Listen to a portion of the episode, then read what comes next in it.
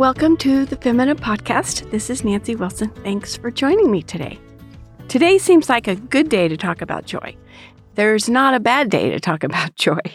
But rather than beginning with the positive blessing of rejoicing in the Lord, I thought I would start with what happens when we refuse to be joyful for all the good that the Lord has done us.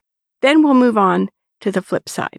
So start with Deuteronomy 28 47 and 48. Listen to this. because thou servest not the Lord thy God with joyfulness and with gladness of heart for the abundance of all things, therefore shalt thou serve thine enemies, which the Lord shall send against thee, in hunger, and in thirst, and in nakedness, and in want of all things. And he shall put a yoke of iron upon thy neck until he have destroyed thee. Well, this doesn't sound like a very cheerful podcast, does it? Hopefully, we're going to get to the joyful part in a minute. But really note this.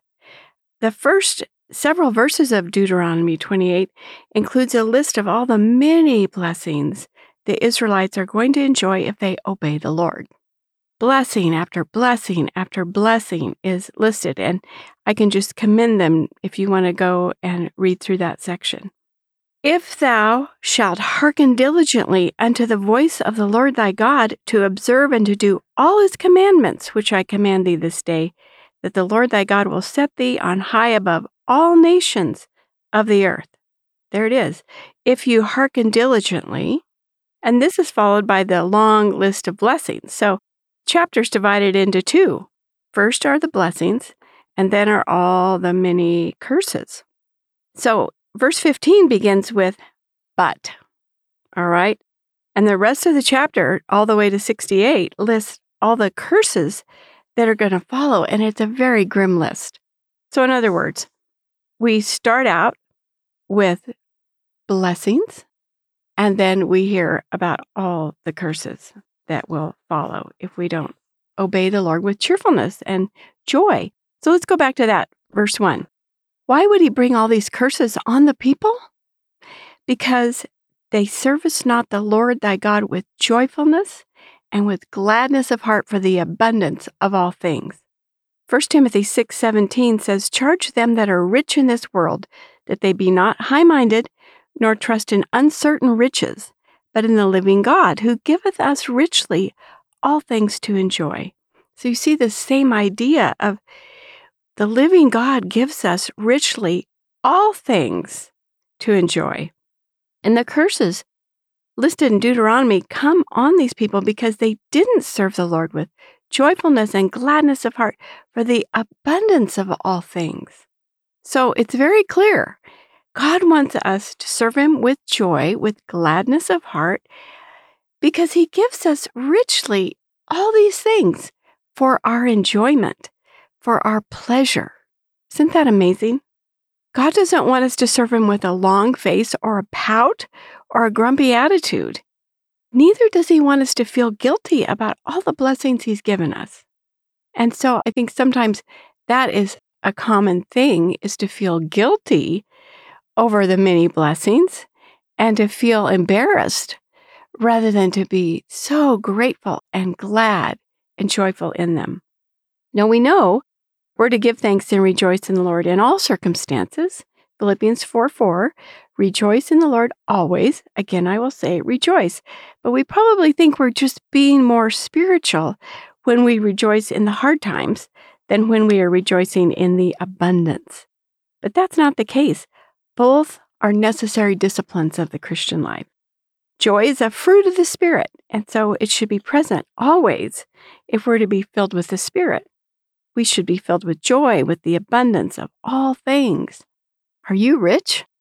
Well, Paul says not to trust in the riches, but trust in God who's given them to you, because he gave you these things to enjoy. Just think about that.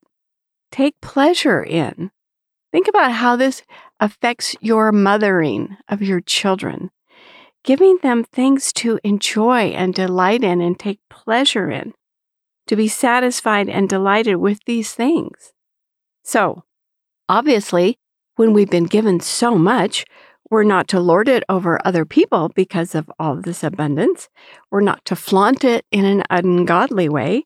That's not being glad hearted, but we're to be glad hearted instead and generous with it, sharing, open handed, serving the Lord with joyfulness, gladness of heart for the abundance of all things. You know, we have so much. I'm just addressing this today because I think we can tend to sometimes just feel guilty when people have less than we do, because there will always be people who have more and people who have less, right? We're just to enjoy these things. God gave them to us for our pleasure. Don't feel guilty about them. That's upside down. That is not the Christian life. Thank God for it. Serve Him with gladness for this car that you have, for the view you have out your window, for the food on the table, for the abundance of all good things. God takes it very personally when we do not rejoice with glad hearts over the abundance that He has given us. Open your eyes. God gives us all these things richly to enjoy. So enjoy His gifts, sing to Him, praise Him, for He's good and His mercy endures to all generations. Teach your children how to do this.